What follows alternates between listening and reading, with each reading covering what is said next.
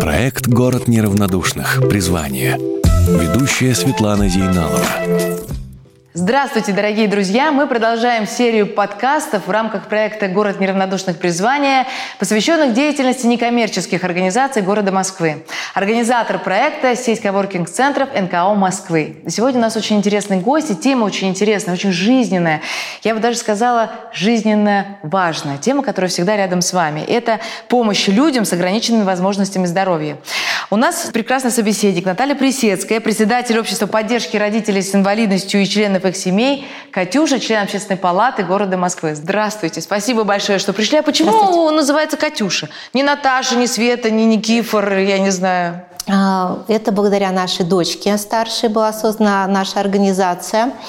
Когда мы с мужем ожидали нашего первого ребенка, мы пытались что узнать, потому что у меня инвалидность, я вот э, особая мама. Да.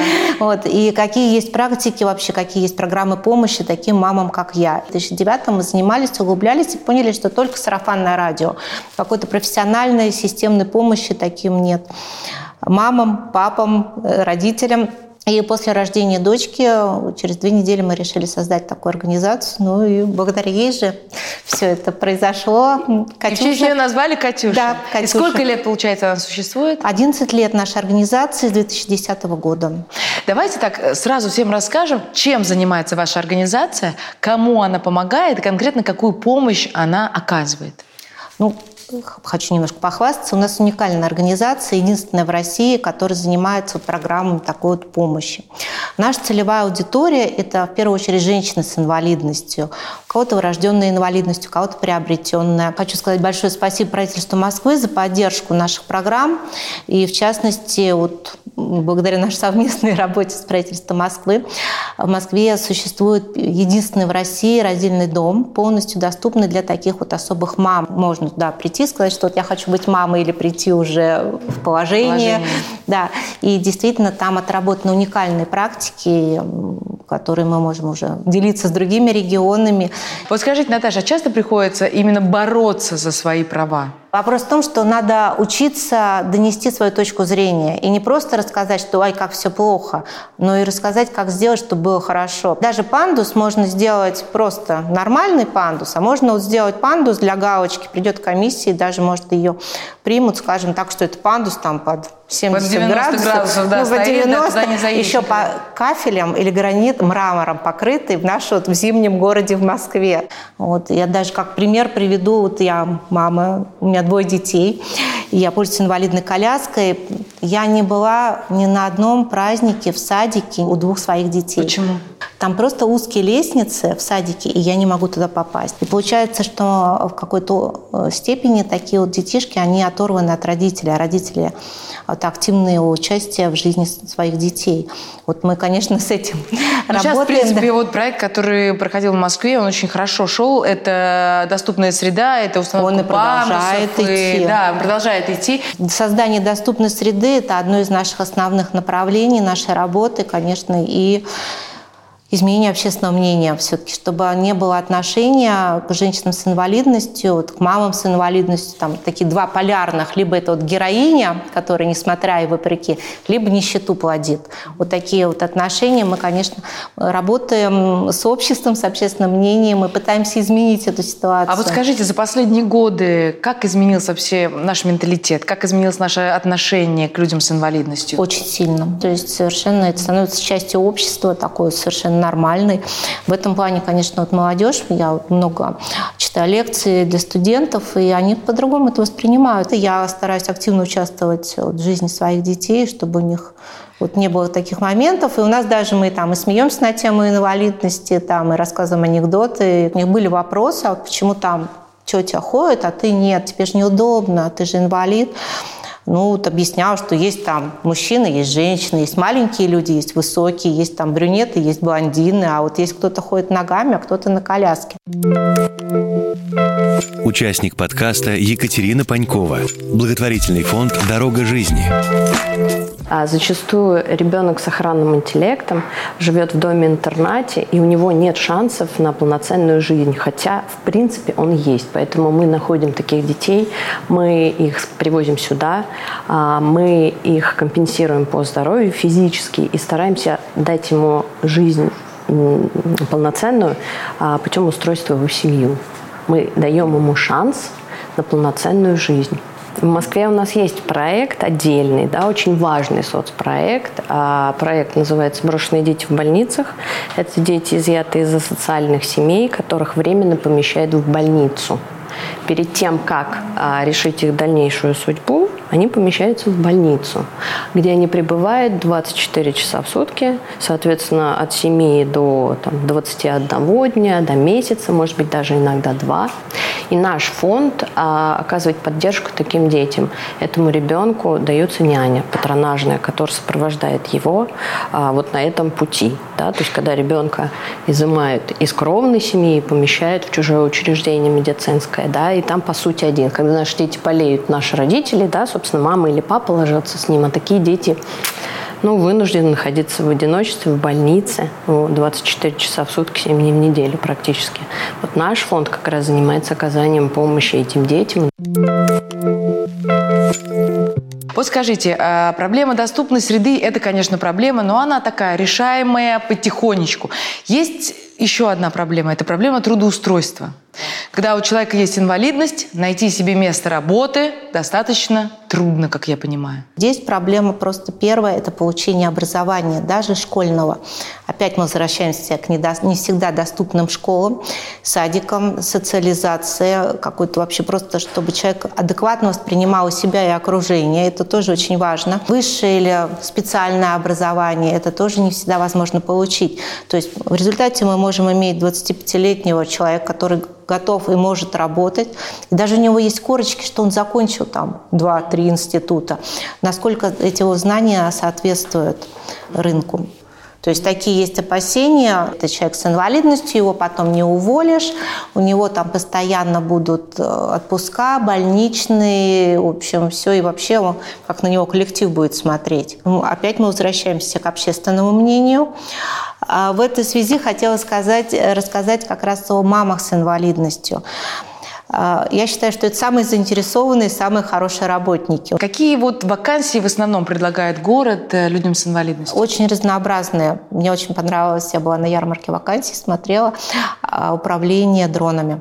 Дронами? Да. Ничего себе. Есть такие случаи, когда людей с инвалидностью берут не на оборудованные рабочие места, а действительно такой хороший специалист, такой вот эксперт, что мы его берем, и мы готовы там вкладываться, и, и нужен пандус, сделаем пандус, и нужно там специально парковочное место, а они и так должны быть.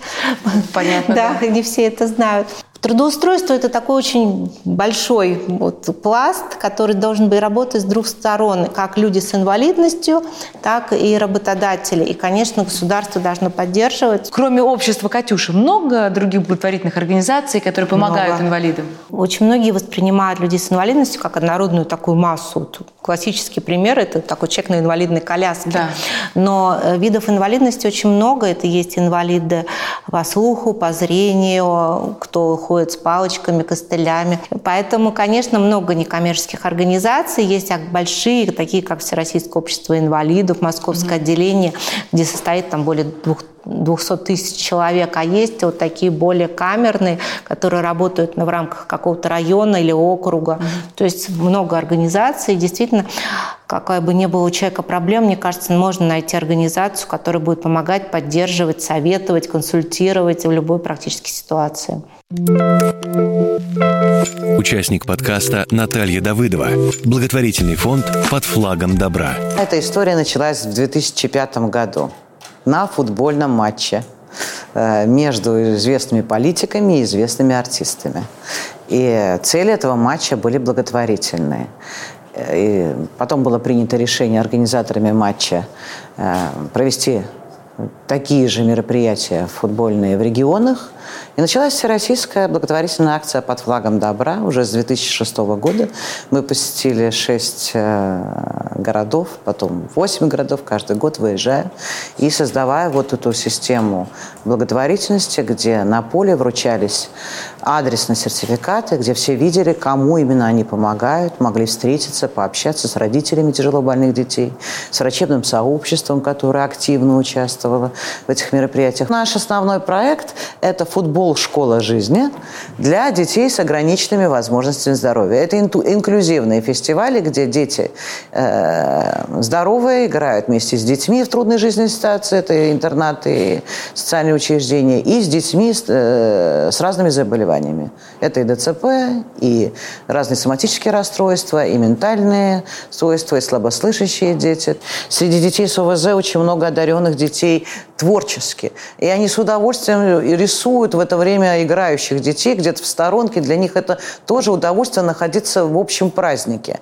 Э, потому что для детей нужны праздники, детей нужно хвалить и поощрять, да, для того, чтобы они выросли такими, какими мы хотим видеть. Я знаю, что у вас есть конкурс красоты для женщин. Да, Расскажите об этом да. поподробнее. Королева красоты. У нас уже прошло 10 конкурсов. И, конечно, я считаю, что ну, это хорошо, что мы это делаем. Я горжусь. Это наш красивый проект. И он много дает самим женщинам с инвалидностью в первую очередь. То есть, когда вот они, какой конкурс, я инвалид, вы что?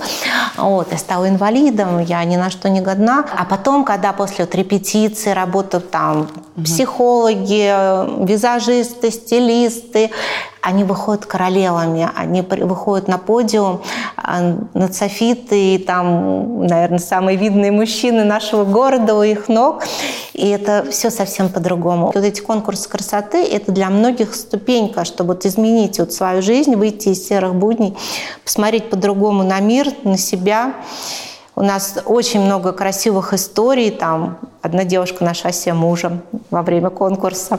Вот, предлагали очень хорошие места работы. А главное, что общество, вот, вообще вот обществу в целом, это дает возможность увидеть, что, конечно, инвалидность ни при чем. И можно быть красивой, успешной, неважно, инвалидность есть или нет.